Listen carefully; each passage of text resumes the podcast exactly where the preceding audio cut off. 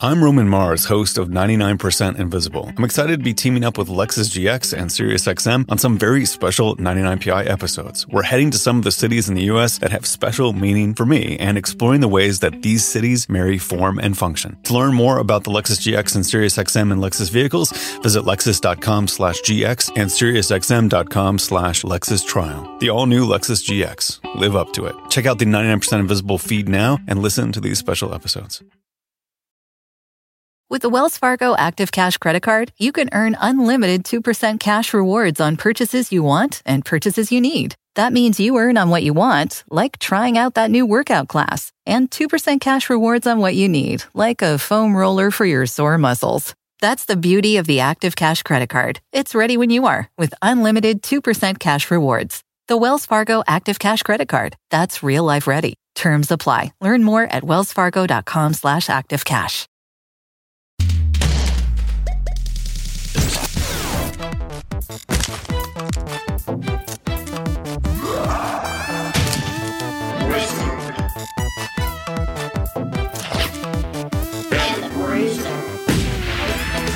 Hey everybody, it's me, your bald, fucking jovial, fucking naive as fuck, fucking 12 year old airbending wizard Jake Young. And it is I, your firebending weird guy with a rash on his face. It's not a rash!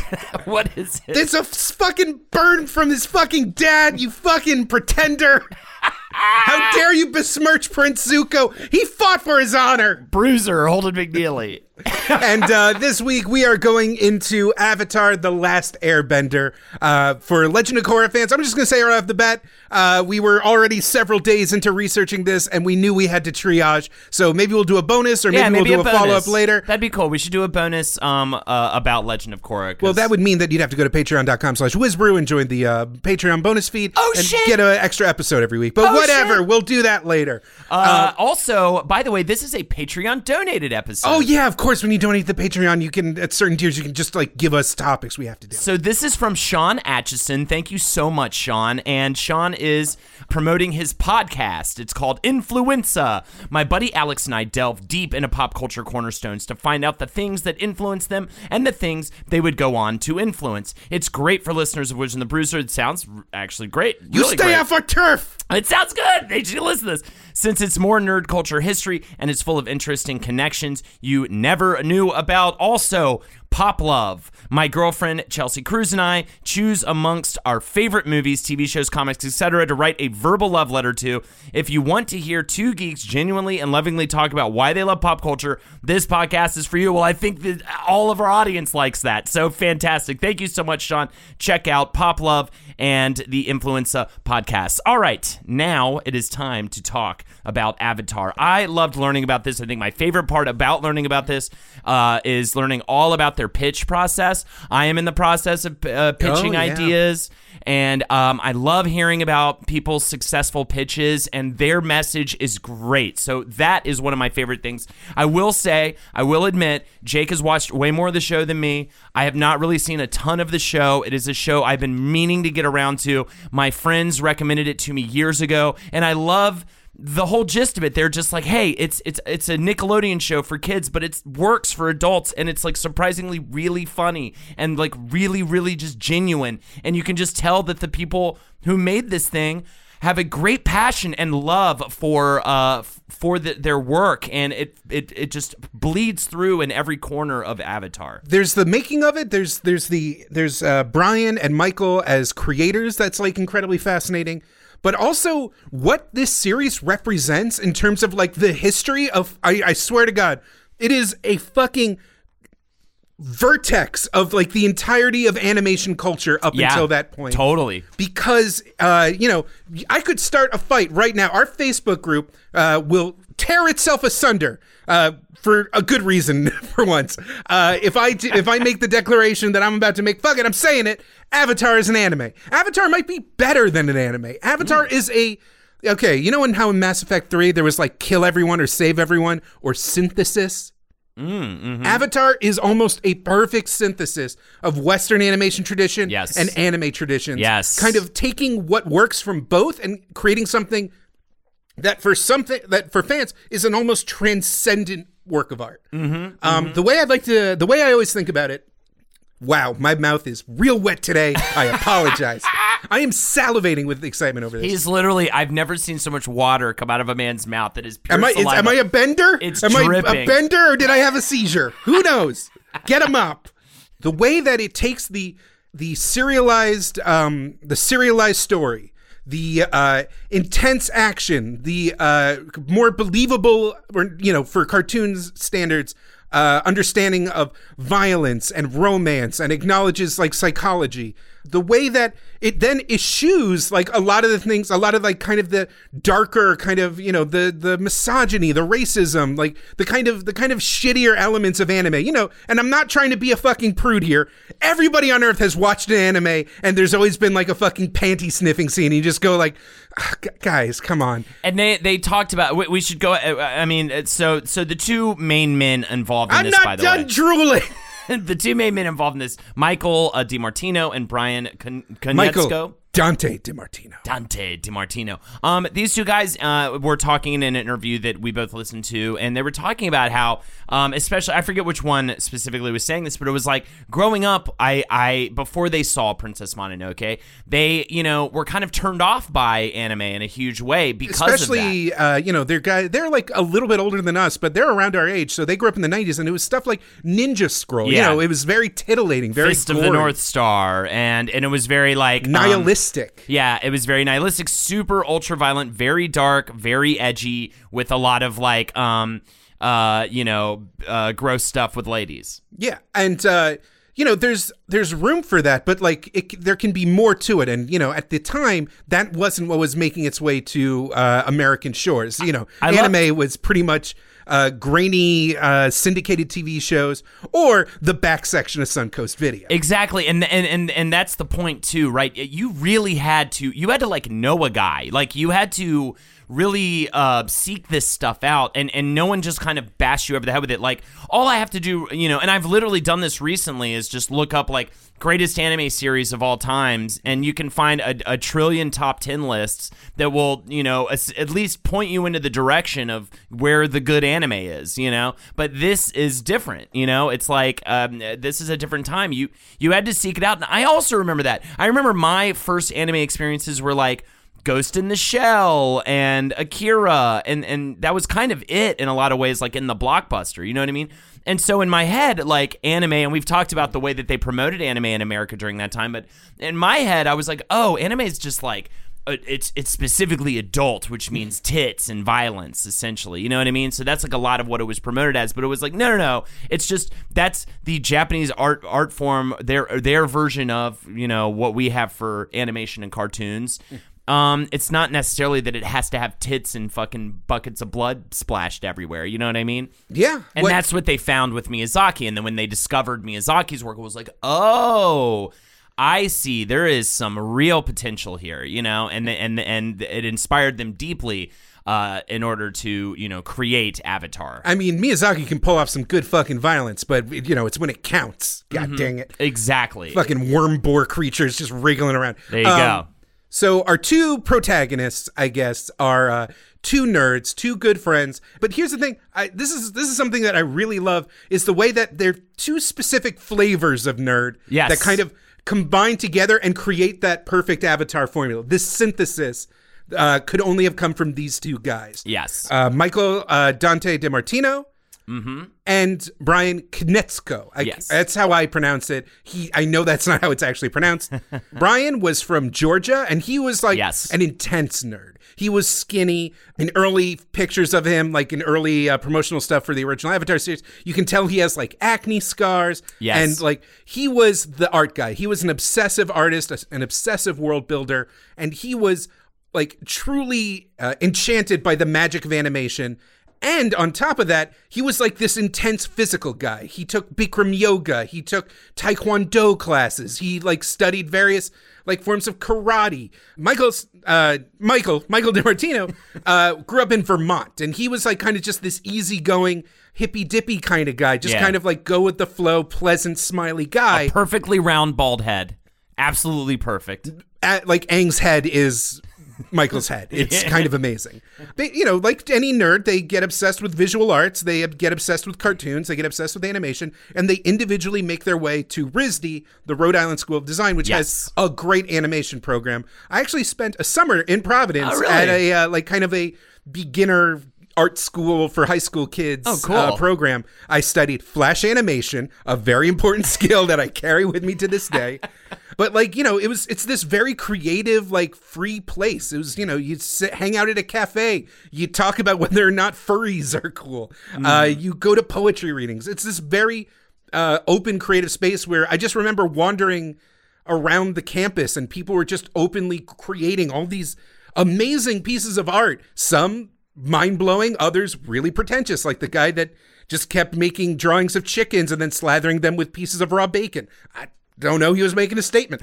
Um, and uh, it's together, those two guys started like working together and realizing that they kind of balance each other out. Each one kind of helps the other and brings out the best in the other. Yes, so they ended up uh, getting a job at the same uh, spot, uh, Film Roman, an Oh. American animation studio. Now, Holden, did you find the secret fucking center of power that created- no. So, Film Roman is a studio you might have heard of because they worked on uh, th- a majority of the seasons of The Simpsons. Hmm. Uh, they also worked on uh, King of the Hill, and uh, uh, you know was responsible for producing original animation and distributing animation and uh, helping like create animated series. But the reason they exist is because they were tapped as a spin-off studio from Bob Melendez, who had done the Snoopy animations. Ah. Uh, and he was overworked and their staff was overworked, so they spun off uh, Film Roman to make Garfield and Friends. Ah. Avatar The Last Airbender would not exist without fucking Jim King Dick Davis. And every time you write your fucking Kataang uh, fan fictions, you fucking thank God for Garfield because without him, we wouldn't have fucking Avatar. There you go. Another amazing fucking stupid ass gift that Garfield fucking gave us. Praise be the cat. Superior to Heathcliff in every I way. I am not even going to uh, get into this argument. It is not necessary to have this argument. It is a difference of opinion in which one person is clearly correct, and the other person is clearly incorrect. I'll take a street cat any day. Now My mouth is so wet. you're dr- putting water into it. That's why. I drown it out. Um, so while there, Michael DiMartino, he is helping direct King of the Hill, Family Guy, and Mission Hill episodes. Um, he also created an animation short called Atomic Love that made around made its way around the festival circuit.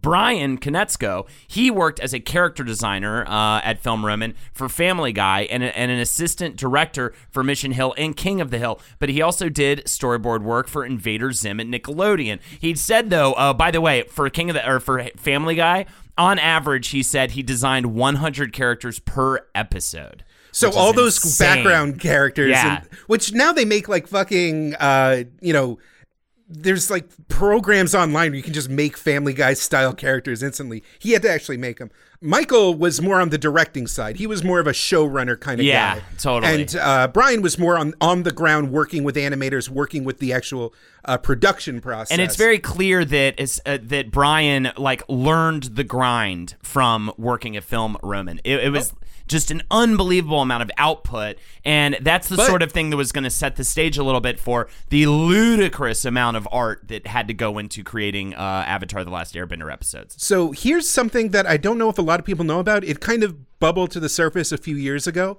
but King of the Hill, uh, which was where Brian did a lot of his work for Film Roman, uh, has one of the most brutally constrictive, uh, s- like series bibles and style guides in the history Oh, wow. of animation. That's cool. So when you think about how King of the Hill has this very unique kind of believable energy, that is because Mike Judge and the producers of King of the Hill have close to an you can find this online an 80 page fucking do not do this do not do this this is how you draw this um like set of parameters for the world of King of the Hill. Oh, wow. So you had Brian, who was this guy that was so enamored with the possibilities of animation and loved the creative process, and literally he was being told like you can't have a shot from this angle. You can't even do basic perspective because that would like make the show feel too uh, produced. It would make it feel too fantastical. And- Everything needs to be head on. Everything needs to be in this perspective. Everything needs to be in like even like the amount of uh, the, the core of animation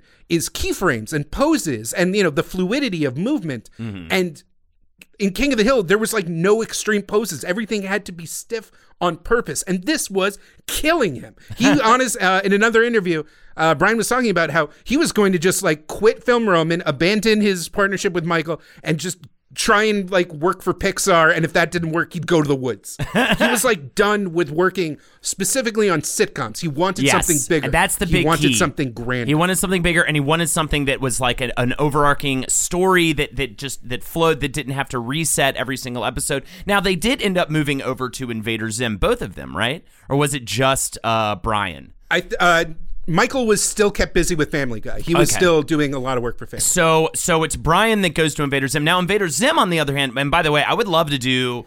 Um, an Invader Zim slash like Jhonen Vasquez episode. Like I Oh, definitely I like fell. haven't- I know, right? I fell in love with like The Johnny the summer- Homicidal Maniac and stuff when I was like in college, and then The same summer I went to RISD was the summer I discovered Jhonen Vasquez comics, and I. It's one of the few handfuls of things that I remember convulsed choking yes, with laughter yes, reading. Squee and and Johnny the Homicidal Maniac. I And just- fucking Suicide Bunny, Yeah. Filler Bunny, Filler Bunny.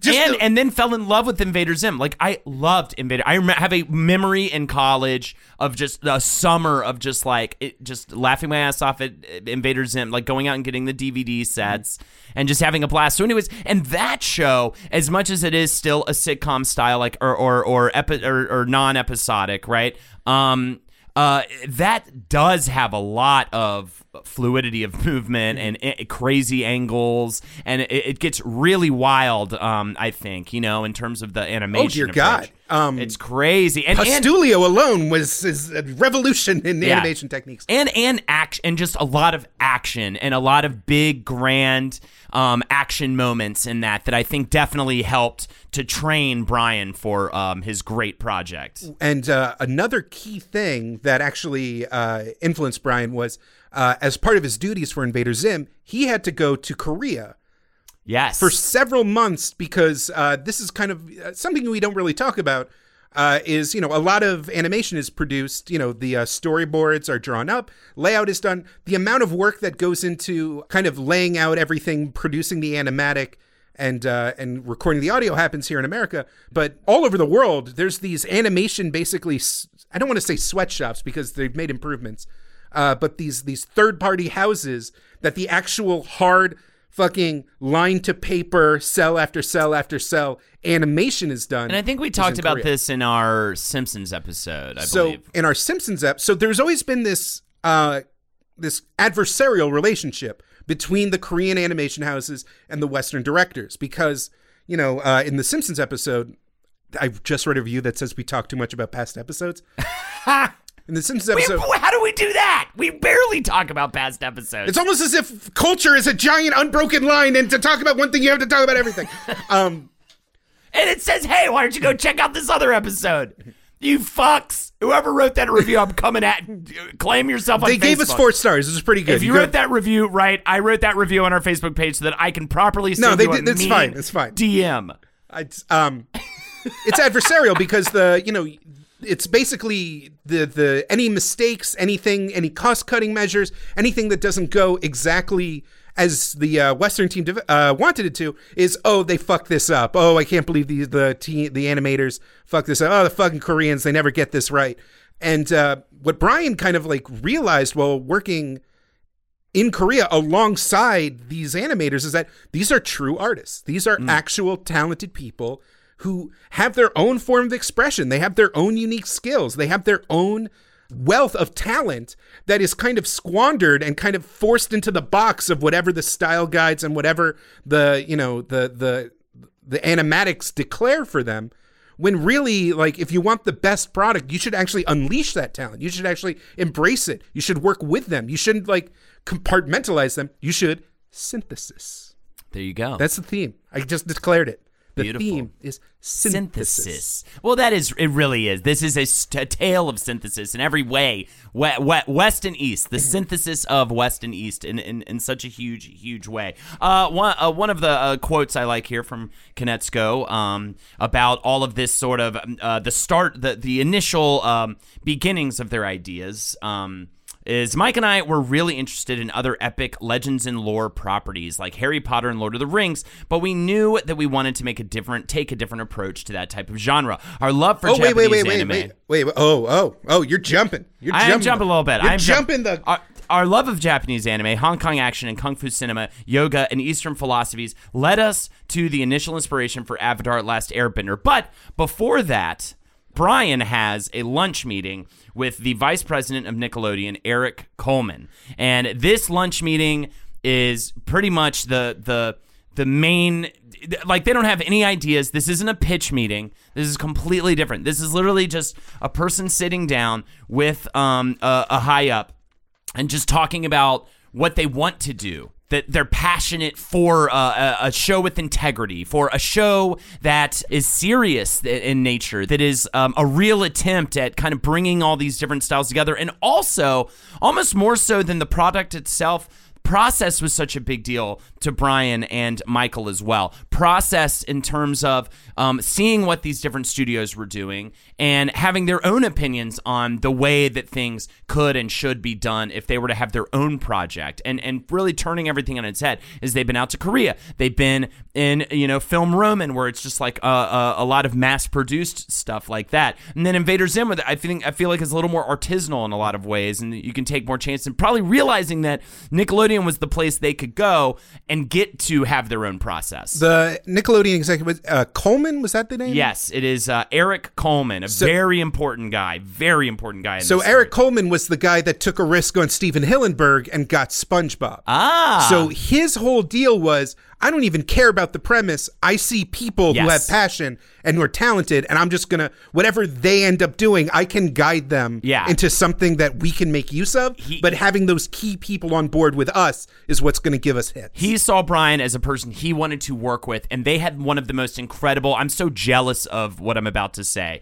They had the most incredible situation. Um, Eric Coleman was essentially just like, look.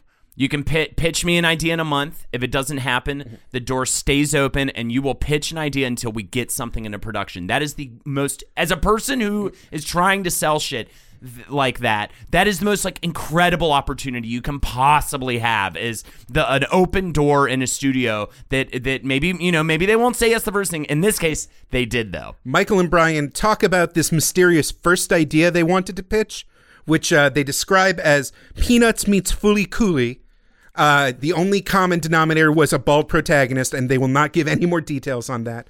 But Eric, uh, you know, while meeting with Brian before the official pitch, uh, you know, they weren't, you know, they weren't like naive about it. Brian basically said, like, "Hey, what do you guys actually need?" And so Right. the year was 2002.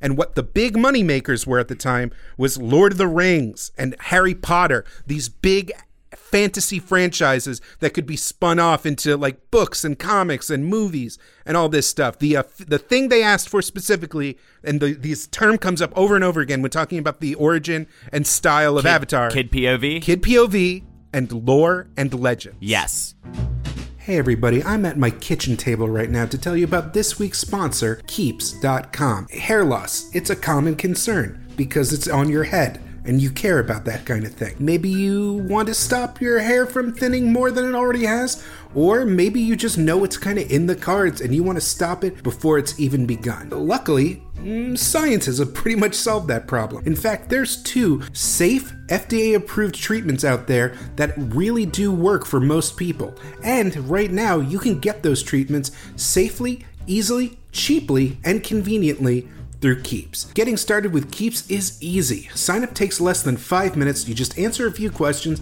and snap some photos with your phone. A licensed doctor then remotely reviews your information and recommends the right treatment plan for you, and you don't even have to even think about going to a doctor's office. This is all happening when you want it, wherever you need it. Keeps offers the generic versions of the only two FDA approved hair loss products out there, some of which you probably tried before, but you've never gotten them this easily or for this price. Keeps is only 10 to $35 a month, plus now you can get your first month for free. That's right, free medicine in America. How does that happen? Uh, it's a hell of a deal to get to keep your hair.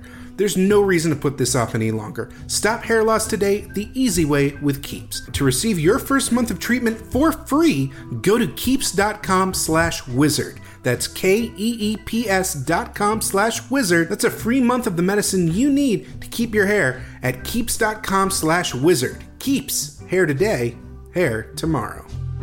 And by the way, uh, just a heads up if you are trying to pitch some kind of an animated show to a place like Nickelodeon, this is a very important thing to remember. If you come in there, um, I love the in the interview they were like they were like you you wouldn't believe how many times I've got people coming in here and pitching me uh, uh, uh, ideas about like tax attorneys or like bordellos or something like that, and and it's Roscoe Jurgensen was a cop at the end of his rope. You know, coming was- to Disney. It was like, look, you know, you have to understand it's Nickelodeon. It's it's it's got to be a kid POV, and I never really thought about it before, but it's so true. Think about every single show that goes through there. It is always pretty much either children or like childlike um, protagonists. You know what I mean? So that was the main thing. And so when Brian went home that night, um, apparently he uh, had this drawing of this old man uh, character that he, he made a long time ago and he pulled that drawing out and he just made that character a young boy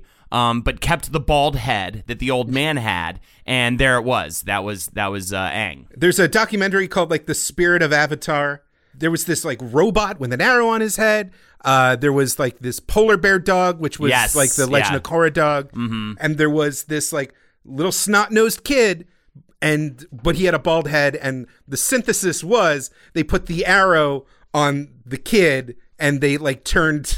They basically from that initial like uh, uh, uh, drawing, they kind of just built like the idea of this sky kid yeah and they and Brian started filling his notebook with drawings about like a kid floating in the clouds and like uh, this kind of uh, beautiful world with this like small child observing it. Well, also though, you have DiMartino, who was uh, really into this document, or was it? A, yeah, documentary, I believe, about early travelers in the South Pole and Shackleford, Yeah, they get they get Shackleton, I forget, whatever. they get marooned there essentially and they survive through all the all these days and so he was like inspired by that and so art's getting created out of that and they're combining that with the little kid and that's sort of how they got to the initial uh, scenes and, in the pilot episode so you have uh, so you have this sky kid and this Eskimo village, and what's the enemy of an Eskimo village? Uh, a fire nation because they're burning the ice caps. Because again, it was 2002, and we still gave a shit about the environment. I was gonna say Captain Booger Boy, but that's why I'm not one of these guys. that you was more I of a '90s thing. that was more of a 90s thing. And- Shout outs to Boogerman on Sega Genesis, by the way. uh, the more that they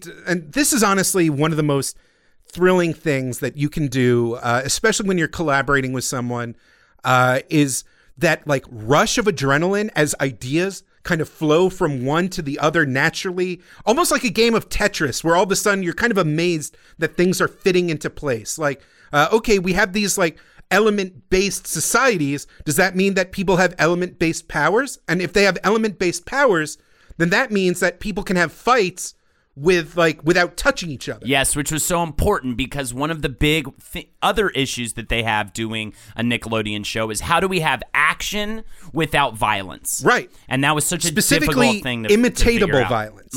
Because uh, again, this is a num- this is a huge thing. You can't have a kids show on Nickelodeon where kids are physically punching each other. Because if any kid is like, "I'm Aang, I'm the Avatar," pop, and then just like nut punches their vice principal, you got a lawsuit on your hands. Shout outs though to Ren and Stimpy because that shit fucking had tons of that crazy Beavis shit and. Butthead. That was the one that I remember. Like, apparently there was, uh, in, in my memory, Yeah. there was a plague of children lighting fires thanks to Beavis and Butthead. Um, and so, uh, you know, everything's building upon each other. You have, uh, you're building a magic system. You're building um, worlds. Uh, Brian's producing drawing after drawing, and uh, Michael's like kind of honing it in and kind of making it more family friendly and making it more like uh, uh, acceptable to, for a Western And audience. we're like, still in the month Mm-hmm. in between that lunch meeting and their pitch, right? Is Yeah. that where we're at, right? So they haven't yet pitched the idea to Nickelodeon just yet. Three of their their three fundamentals um, were the words action, adventure, and magic. Those were the three important kind of pitch touchstones. do do do do do do do give us some fucking money. and and and um so when they went in to go pitch this with all of these ideas they put together um and again this is over eight this is uh, over 2 hours long this meeting um they go in there and they have these different cards they made and put on the table action adventure and magic. And i love this. Again this is like more for interest if you uh, if you're interested in making the pitch making the sale. They say that they found it's much more helpful to have physical things for the person you're pitching to to shuffle around and play with and maybe make a connection to um, while you're explaining all these ideas more so than a powerpoint or obviously nothing at all um, it just works really well because it's just there's something about having something that they can hold in their hands and um, use to conceive of what they're talking about Just So- the idea of Brian. It was mostly Brian doing the talking, frothing at the mouth, going like, and then in the Earth Kingdom, it's more grounded. it's the opposite of air. So the you know, and then there's Toph, and sh- he's this cool buff dude because they didn't realize it was a bl- they didn't make her a blind girl it's yet. honestly it is because no, you have and Michael is just laying out sheet after sheet after sheet, just like creating this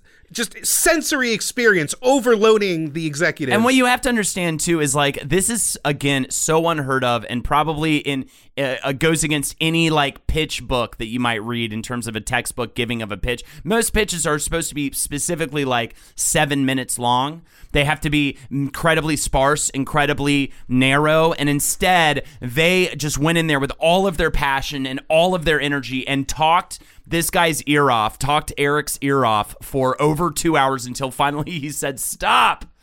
I love it. But I've reached total brain saturation at this point. And the the I- quote let's, that I let's make it. the quote he, uh, the quote was, "You had me at the first drawing." So Uh, I mean, you know, they they were already gonna kind of win, but again, I do think that, and that's kind of like I don't know why stuff like uh, I feel like this show is semi successful. It's just the, the when people are just passionate about subjects, it, it, there's something that that that that really um just tr- trumps all else. You know what I mean? Like like it's just so entertaining and interesting and and um you know. But if you go in there with some bullshit, it's making me like rethink my entire pitch process. You know what I mean? Just listening to this, and I'm glad you brought up SpongeBob well, you because leave, SpongeBob you leave yourself open to a lot of disappointment. Oh, yeah. because it's it's very risky to put your heart out there on the line to give 110 percent to this indifferent room, not knowing if they'll say yes or not. Because yeah, going like and a co- like sitting back with a PowerPoint presentation, being like, and as you can see through the success of uh, Pokemon, uh, we can tell that the merchandising opportunities among 10 year old to 12 year olds will be ideal, especially in Q4. And then like, and if the, you know, executives say no, you can like move on with your dignity. But if you're just like heaving, being like, and then with the final bit of his avatar energy, he holds Firelord Ozai in his hands and a beam of light shoots from his mouth. And like, and then the guy's like, yeah, no. What's wrong with you? Yeah, Go can you do home. that? But no, you know what it is more. Uh, I like um Aang, but can you make him a talking crow and just remove the whole uh, other element of this that made this interesting? That's normally what happens. It's not even I don't like this. It's literally like, yeah, can you change it to a just a random stupid idea I just had um, that'll totally suck all of your passion out of the project? We need we want to I don't know because today is Tuesday and I decided after lunch I wanted talking crow. Yeah. You know what I mean? Is like so obnoxious. But at the end of the day, you know, they came I mean, they came in with all three seasons, by the way. Like they had every single or book rather, all three books. They they came in with the whole story uh, nailed down. Um, again, one thing I love about Avatar is that it is finite. That it, it was uh, always intended to be um, a story that gets told that has a definitive ending to it. And I love that they've stuck by that. Aside from, you know, um, filling in gaps of story stuff with uh, the comic books and things like that, they really just stuck to the idea that Avatar Last Airbender, three books, I think originally it was just one season uh, intended, and then it expanded off. of Korra, uh, Legend of Korra definitely was only supposed to be was a one, miniseries. but those are standalone seasons too. Yeah. Essentially, like those can kind of be on their own. Whereas Airbender is like a full-on story, and again, something that I don't like a lot necessarily about some a lot certain anime shows, like that just go on forever and ever and ever. You know what I mean? Like you just say Dragon One Ball. Piece. It's fine. I was, fine. I was gonna say Dragon Ball, but yeah, One Piece as well. Dragon Ball's fun. You can because you can keep seeing where Toriyama desperately wanted to end the Yes, series. yes. and uh, you know the suits did have their their way. They definitely like helped guide uh, the process. Uh, Coleman specifically worked with Brian because uh, Zuko was didn't originally have his scar, and so it was just this like angry bald headed kid, and that looked too. I believe the word was skinheady. Yes. So they, you know, there was like there were concessions made to mass marketing. There was concessions made to the people that did understand what like worked in a children's program. Mm-hmm, and I feel like uh, another thing that made the show worthwhile is that Brian brought the uh, the intense level of like focus and uh, dedication and obsessiveness that makes good world building, while uh, Eric and Michael kind of like rounded it out into a more fleshed out, more lovable show. Right. So they, so they, they, and now they've worked with so many different teams at this point. They, they know exactly who they want to bring in on this project. They hire a writer named Aaron uh, Ehasz, um, who uh, they worked with. Uh, on uh, Mission Hill. Did you ever watch Mission Hill? I don't. I really loved remember- Mission Hill. Really? It was very much Gen X, like slacker Ah, comedy. gotcha. Aaron also worked on Futurama, Mm-hmm. and uh, that's a thing that is kind of. I mean, fans know this, but I feel like a lot of people don't really get. Uh, the show is genuinely funny. There is some Yes. great bits. Yes. and uh, another thing. That literally was one of the first things that I was told in terms of a recommendation to see it. It's like it's like it's it's an American anime essentially, Mm-hmm. and it's surprisingly funny. and more specifically, what makes it kind of uh, so lovable in my eyes is uh, when you watch an anime, there's tons of jokes that kind of fly over your head or are kind of lame because you don't have the right context for it. Uh, even beyond like the the the horny stuff, it's like puns or like physical gags that just you just you know you just kind of wash over you. It's just like trope anime jokes, but uh, Avatar has like solid like punchlines and even the lame jokes like Sokka, the the non-bending brother of Katara, who uh, just has like vaudeville jokes, like Yeah. lame puns, but like because you have the right context for them, they hit harder than a Japanese pun that was crudely translated by a localization team. Uh, not only that, but again, what makes it an amazing combination is Brian like would take suggestions from uh, the Korean team. There's a animator who was instrumental in Legend of Korra. He was basically brought up to the big leagues, named uh, Ki-hyun Ryu, who uh, like the famous foaming mouth guy.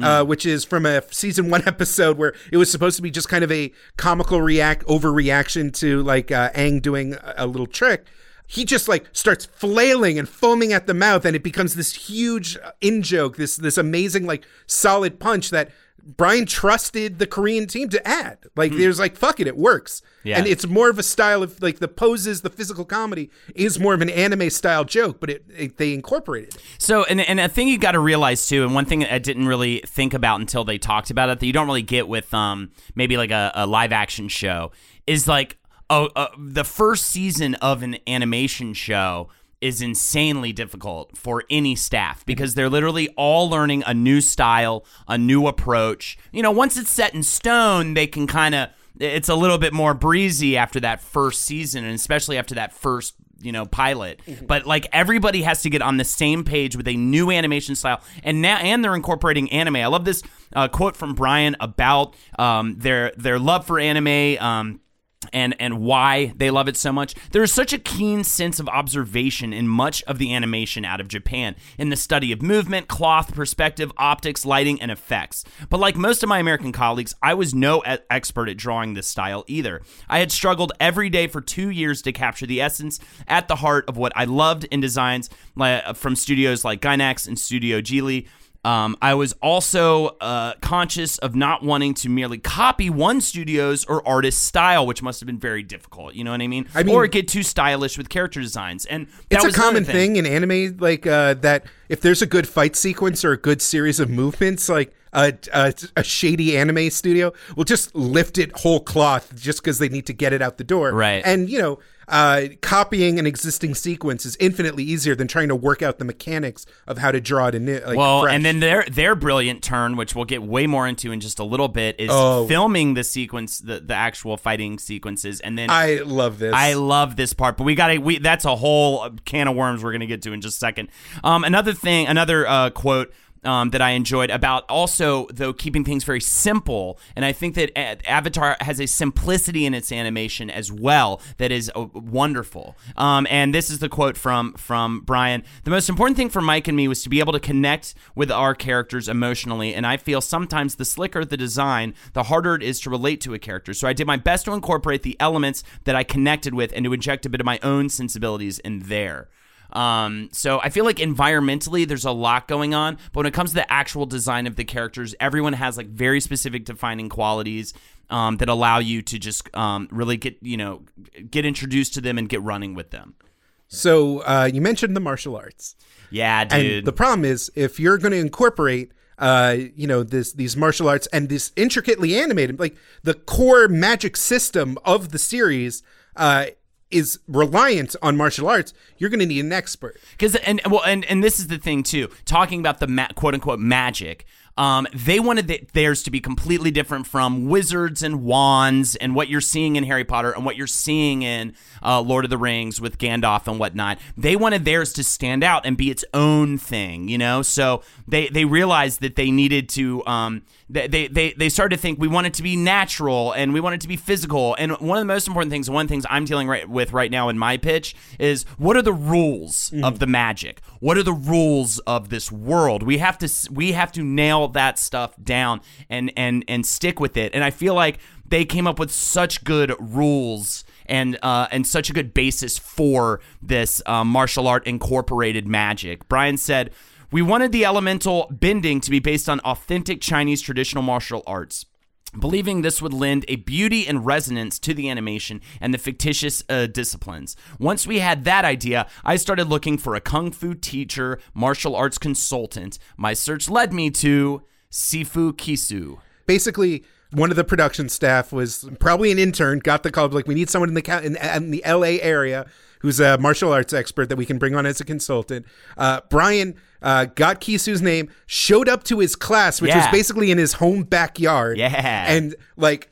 Sifu Kisu is like the ultimate intense, like, yes, sensei guy. Like, he grew up in Canada, ended up working as a bodyguard. He served in the military. He was a Taekwondo champion. And, like, He's he- so rad. he talks he's one of those guys that like talks about martial arts as like a psychologically necessary like thing that helped him find balance in his life which is like I'm always like a little bit weirded out by people like that because it's like, oh, I wanted to kill all the time until uh, I learned how to focus it in choreographed kicking. Yeah, he said the philosophy of martial arts is not being just about learning how to fight, but more about being a vehicle to master oneself.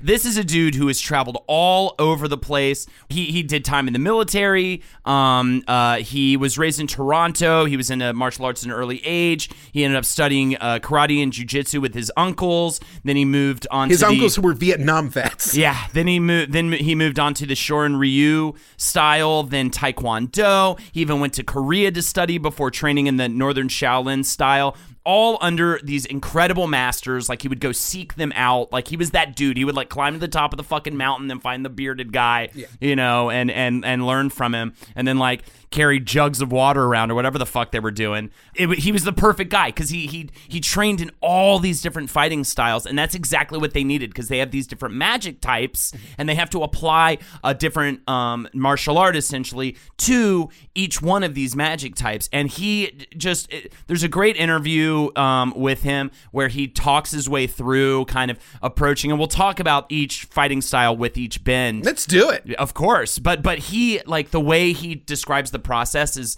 they were like, okay, there's going to be airbending, and he was like, all right, well that's light, that's oh that's immediately this style, you know, that's immediately bagua, you know, um, which utilizes light circle walking techniques and the eight trigram palm.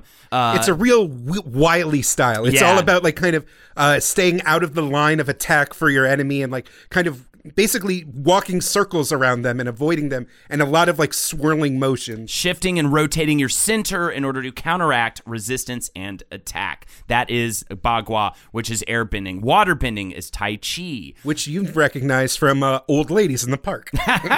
Um, Kisu took inspiration from the style's fluidity, connectivity, and adaptability, all of which became fundamental concepts for all three waterbending styles. Then you have earthbending, which is Hung Gar. Um, Kisu took inspiration from the style's low stances, rooted power and strength. Earthbending, perfect, right? And then firebending th- is the northern Shaolin that he studied.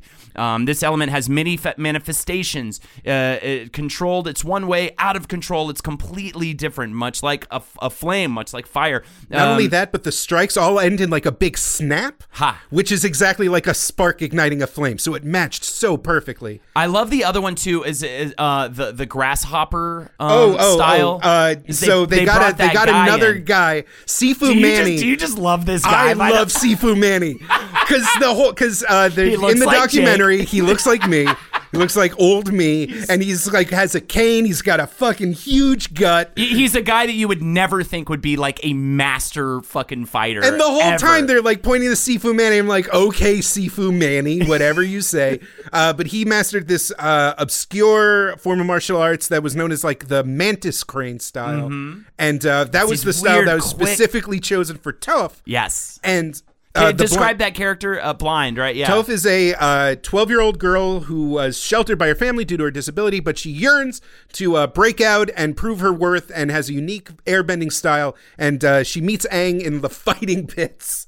Uh, and she has this kind of like no nonsense fucking bootstrap attitude that like uh, made her a huge fan with nerds. Like it's always like I'm always a little bit wary when someone's like Toph's your favorite character because it's like, all right, buddy, I bet you have ideas about fucking welfare queens. Like I, I don't know. Uh, shit, I swear I wouldn't get like this.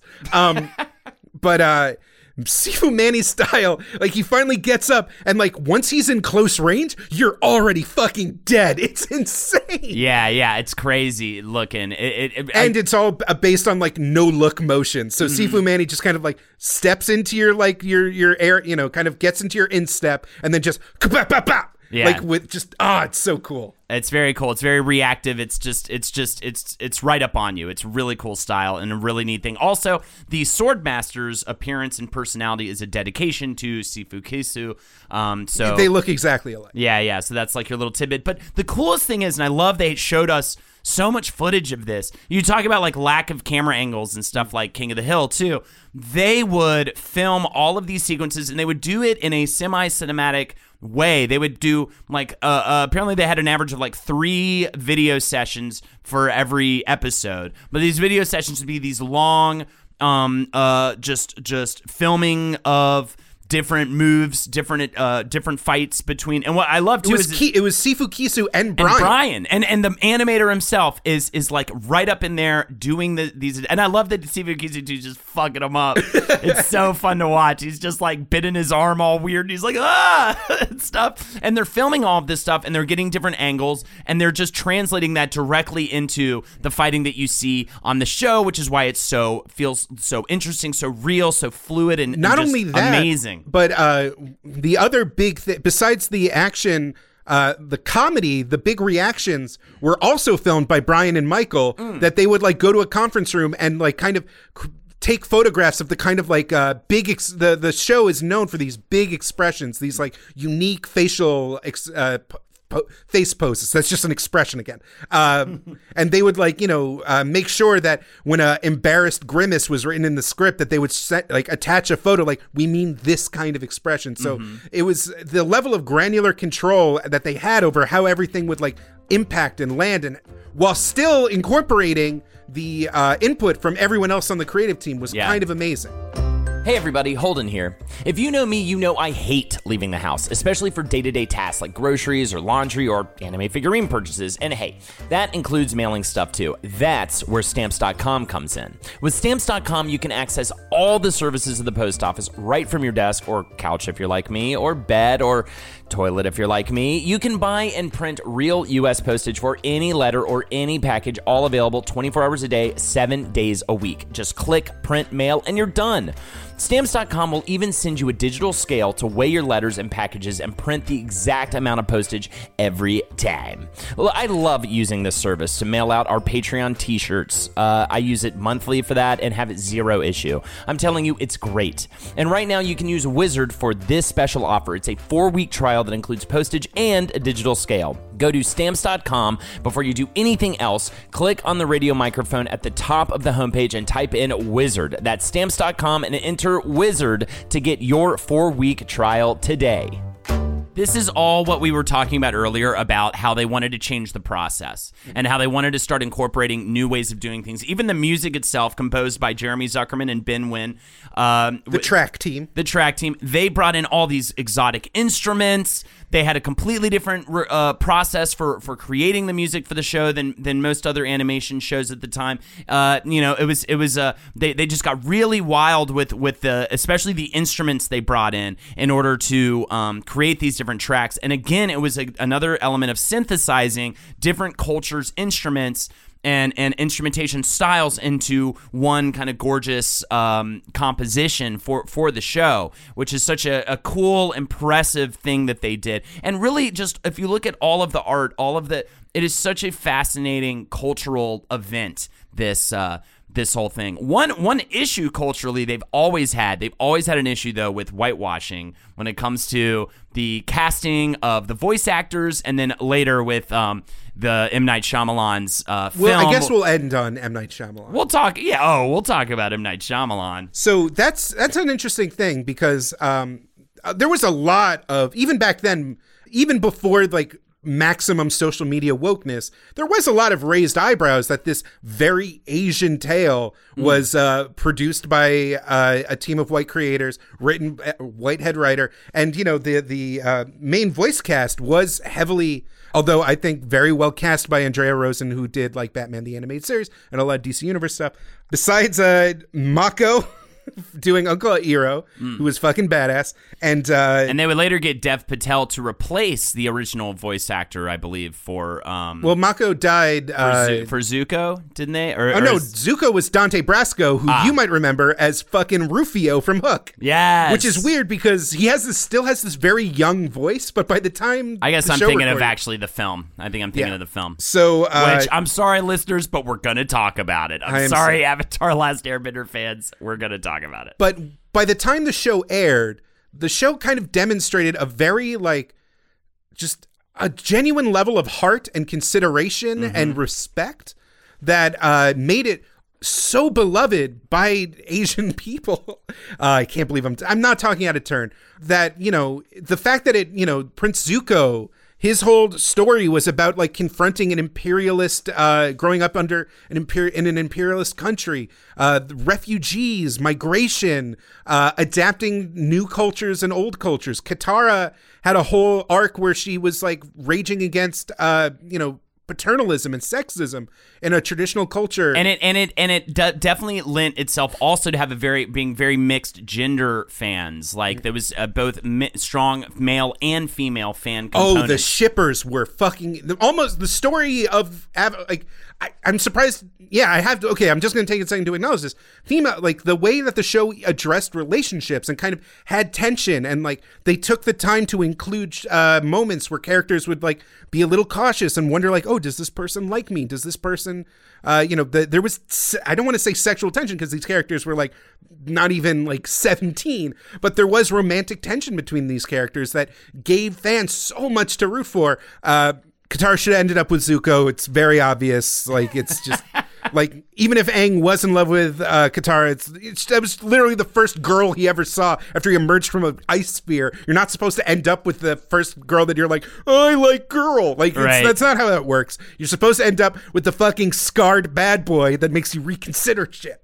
So since I've seen much less now, now that we're talking about that, I've seen, since I've seen much less of the show. Is there any kind of strong moments that stand out to you as someone who's seen a, a, a decent bit more of it? Um, were there any any kind of Uh, the stand secret tunnel song is amazing. uh, the cabbages guy. Uh, there's a lot of really brilliant episodes. Uh, they, another thing the show really does well is save the animation budget for these larger than life fi- uh, Mm-hmm. finales because it, it, this is a story about a world at war, a Yeah. centuries long war. yeah, Um, with some pretty intense, uh, you know, subjects for children as well, and again, giving them the respect that they can handle them. I mean, it even speaks about like genocide and things like that uh, in the show, and that's that's it's pretty wild that they were able to uh, get away with what they did get away with in terms of that sort of stuff. The Warriors of Kyoshi was an episode I really enjoyed that kind of had this unique kind of idea of an all girls like uh, a kind of a new idea of what a warrior is supposed to be.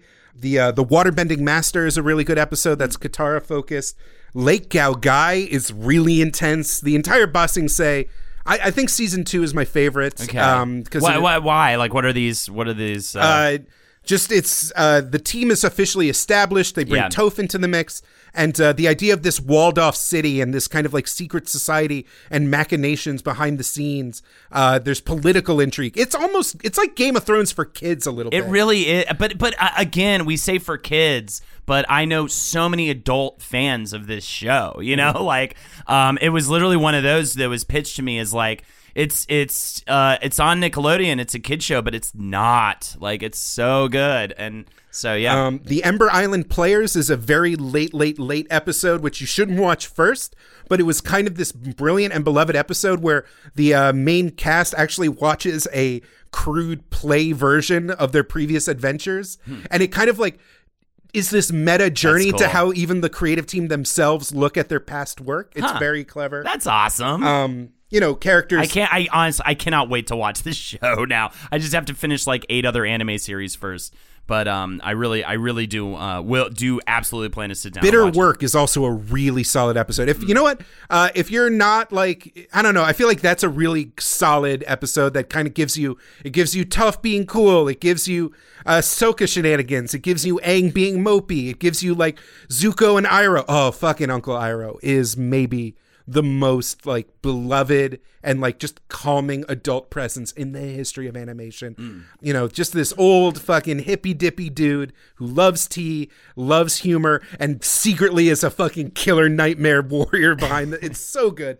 Uh, I actually have not watched the entire series. This is always it's it's the the excitement that I'm kind of I hope I'm communicating right now is because I've been watching so many of these episodes for the first time Yeah. for this episode. Awesome. Uh, I even watched a bunch of Korra, which is incredible and an Yeah. achievement in animation. Uh, we just literally couldn't get through it. We I just- mean, we will say um, they essentially they pitched uh, an Avatar follow-up animated movie based on the three-part comic books, which are called The Promise, The Search, and The Rift. Um, but instead, they ended up picking up The Legend of Korra, which was initially to, supposed to be a 12-episode miniseries, and that, of course, expanded uh, to 26 episodes and then into four seasons, or as they call them, books um, with each one telling a standalone story. It's set 70 years after the events of Avatar, where, where you essentially have a new Avatar with Legend of Korra and um, or with Korra rather. And uh, yeah, it, it's what's amazing about it is like it's seven years in the future, so it's like what if like New York essentially was in this world, like they built up you know, um, a society in big cities, and you have these giant, incredible landscape uh, animations, and it's just supposed to be so amazing, and an even further step forward uh, in terms of ambition for the animation that they were working on uh, since Avatar. It sounds like they were really overworked, and it sounds like making Avatar and making Legend of Korra is just straight up completely exhausting in every sense of the word. I mean, these people are busting their ass um, to to pump out this stuff. This is not made easily. just once, I would love to do a, one of these episodes where you go into something that was so meticulous and so beloved and so high quality, and the creators are just like, "Man, I fucking showed up to work drunk, took a shit, and then I left five minutes later, and it was the best thing ever." Um, so let's talk about it. Avatar, or, or rather, The Last Airbender, M. Night Shyamalan's daughter, wanted to be Katara for Halloween, and he ended up watching the series with his family. This led him to deciding to write, direct, and produce a live action feature film. And I think this is kind of one of those. I think Shyamalan's greatest trick, his greatest like twist, that that uh, we don't talk about enough when it comes to his stuff is his ability to convince. It's like he has a Men in Black memory stick, and he just shows it to the people he's pitching his idea to to get his movie made, and uh, uh, so that they forget all, all of his movies except for Sixth Sense and Unbreakable, and and he's able to get these movies made time and time and time again. And in this case, uh, DiMartino and Konietzko were both enthusiastic about Shyamalan's involvement. They, they at first they they he he I think really probably just sold them up. Very, No, I no, think he's very good at passionately talking about this. stuff. So here's where the kind of chickens came home to roost because the you know Nickelodeon didn't really approve Avatar because they wanted a beloved, inclusive television show that synthesized the strengths of both American animation and anime with a uh, clear moral vision of a uh, of a cooperative future. Uh, what they did was they wanted their Harry Potter. They Yeah. wanted their Lord of the Rings, and uh, the economic downturn of 2008 happened. Uh, the show was deemed too expensive, and so they want you know they were desperate for a hit. They were desperate for a big fucking moneymaker, and so it was uh, it was Nickelodeon and M Night who really like pushed it forward, And Paramount. and Paramount. While uh, As a Paramount initially was willing to spend $250 million on a trilogy of films for Avatar. and uh, you know Nickelodeon wouldn't walk away from that amount of money. Uh, Brian and Michael uh, were stuck in kind of this position where you know if they were going to make an Avatar movie, they wanted to make an Avatar movie, and if they wanted to make an Avatar movie, they wanted to animate it because they were fucking animators, and their whole point is this is a story we want to tell through animation, but.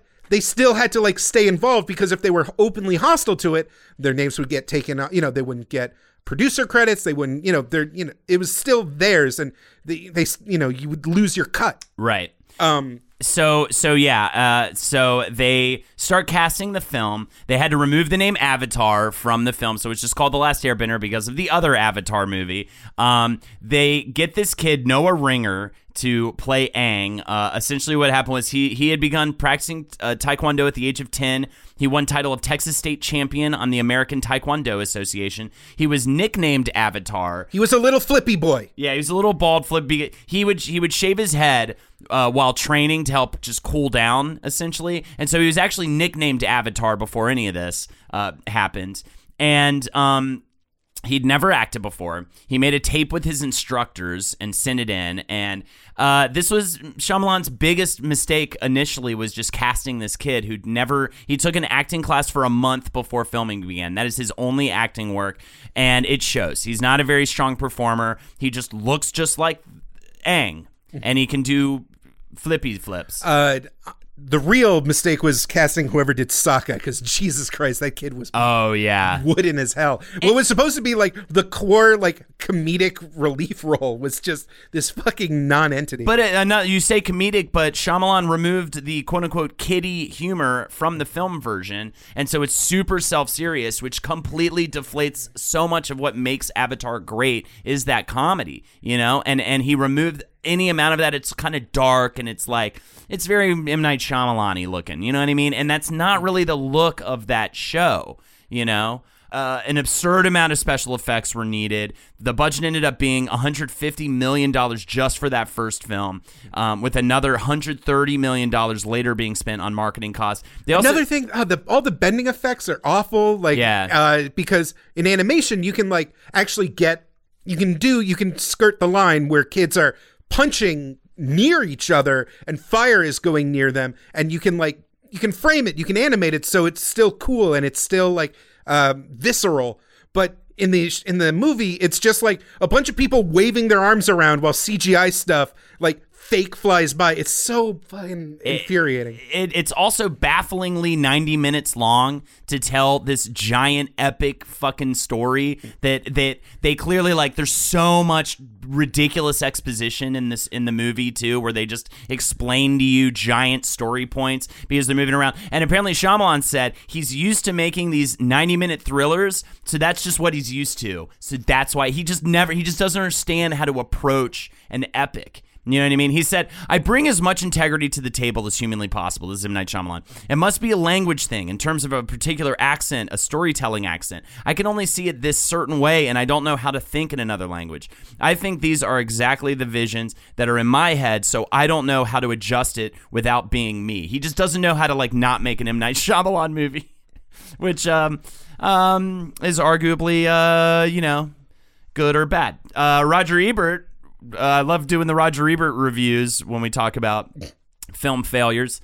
The Last Airbender is an agonizing experience in every category I can think of, and others still uh, waiting to be invented. The laws of chance suggest that something should have gone right. Not here. It puts a nail in the coffin of low rent 3D, but it will need a lot more coffins than that. And that was the other thing. They sort of last minute just retconned the film into being a 3D movie, which added a bunch more money onto it. And um, even James Cameron came out talking about how like you can't just do that with 3D. Like you have to make a movie with 3D in mind from the get go. You can't just like oh, okay, 3D is popular now. I guess I'll just slap 3D onto this film. Nothing's worse than like shoddy post process 3D. Because Yeah. you're like paying extra for just dim disappointment. Just bullshit. Yeah. uh, hey, you know, there's uh on the Patreon, we did a giggle flick. we did a giggle flicks of this movie, and I've like blocked out of my head, dude. I barely remember anything about that movie. We got pretty drunk and screamed at everything wrong with the movie. That was that was a big part of it. We were pretty drunk, but um, yeah, that is that is the woeful tale. it was actually a huge hit. It did make a ton of money and it, did yeah. great overseas. I think it's a very good international. and uh, it's it's conceivable that uh, without that, the brand wouldn't be uh, kind of seen as profitable for the Nickelodeon suits, Mm. and so without it, like we might not have gotten Legend of Korra. Um, and also, of course, and without.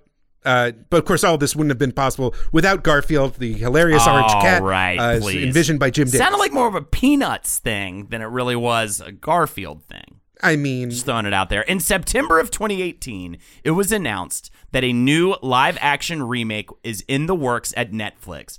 Executive produced this time by our boys, DiMartino and Konietzko. Um, from the two, in a press release, they said, We can't wait to realize Aang's world as cinematically as we always imagined it to be, and with a culturally appropriate, non whitewashed cast, which, again, the Shyamalan movie also got flack for having a whitewashed cast. It's a once no, in a they did have one nation that was of color, and it was the bad guys. the bad guys, right? It's uh it's a once in a lifetime chance to build upon everyone's great work on the original animated series and go even deeper into the character story, action, and world building. So hopefully it's good. I definitely read an interview where it was like, um, it was a terrible interview by the way because he was like, "How did you create Avatar?" And they're like, "Well, it's in this book you can buy." Mm. Okay, uh, well, how did you do this? Read the book. I was like, "Is this really an? Why would you even post this?" They've, they've told that story a million times. but You at the very exactly but at the very beginning of the um of the interview they were like they requested that we not ask them about the M Night Shyamalan film so I don't think they like to talk about it very much and uh I understandably so but fuck it uh they're still making it happen um, they've had such a great success. They seem like pretty pretty cool dudes, you know. And uh, I don't know. I, I thoroughly enjoyed doing this episode and learning about not just um, the art of making great animation, but the art of the pitch and the art of having passion for something and getting your project made. Amazing stuff from these two. Uh, I really appreciated how this was kind of a focal point for uh, the post anime kind of the global anime world that we live in now. Yes. Because, uh, you know, uh, even in Japan, uh, different series are adapting different styles. Uh, you, you know, there's series coming out of France, there's series coming out of China. Uh, everything's kind of like blurring together, and the idea of action packed serialized storytelling uh, isn't limited to one nation. Uh, you know, we everybody has an anime within them now, and even uh, fans in Japan like Korra and Avatar. Like it all, it's Exactly. this big fucking cool suit. And that's why I say, hell yes to cultural appropriation. secret tunnel, secret tunnel. Thank you everybody for My joining us. cabbages. There, I got my cabbages reference. Thank you, everybody, for joining us. Um, if you want to uh, patronize us further or help support the show financially, go on patreon.com forward slash whizbrew. Your support means everything. We've been charting really well on Games and Hobbies and iTunes. Write a review on iTunes. That also helps so, so much if you haven't already. Now, Holden, you, that would mean that they'd actually have to just pick up the phone that's in their pocket right now that they're listening to and just hit the review button on their phone. I don't know if we can expect them to take that leap. Um, also, uh, if you want to follow me, check out other stuff I'm doing, go on twitch.tv forward slash holdenators ho. Jake?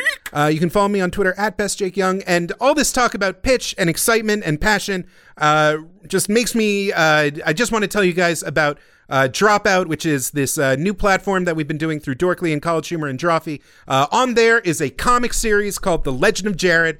It is maybe my favorite thing I've ever worked on. It is a comic series that I've written with Tony Wilson and with art by Andy Cluthy, and it is a uh, a, a, a journey of discovery across the country. We have uh, we have. Uh, we It's, have- you might as well call it Avatar Part Two. I just I feel as good about this comic and the weird, gross puppet making dick jokes in it as I do about A- Aang and the world of Avatar.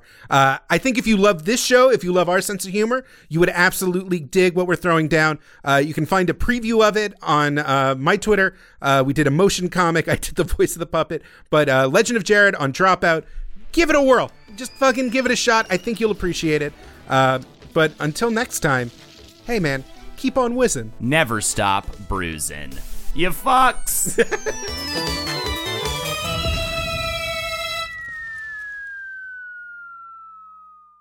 With the Wells Fargo Active Cash Credit Card, you can earn unlimited 2% cash rewards on purchases you want and purchases you need. That means you earn on what you want, like trying out that new workout class, and 2% cash rewards on what you need, like a foam roller for your sore muscles. That's the beauty of the Active Cash Credit Card. It's ready when you are with unlimited 2% cash rewards. The Wells Fargo Active Cash Credit Card. That's real life ready. Terms apply. Learn more at wellsfargo.com slash activecash.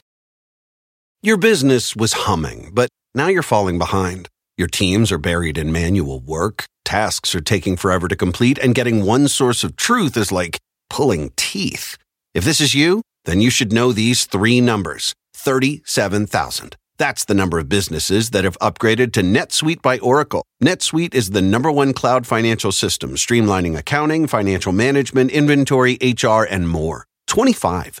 NetSuite turns 25 this year. That's 25 years of helping businesses do more with less, close their books in days, not weeks, and drive down costs. One. Because your business is one of a kind. Get a customized solution for all your key performance indicators in one efficient system with one source of truth. Manage risk, get reliable forecasts, and improve margins. With NetSuite, it's everything you need to grow, all in one place. Get your business back to the greatness where it belongs. Learn more at netsuite.com slash podcast 25.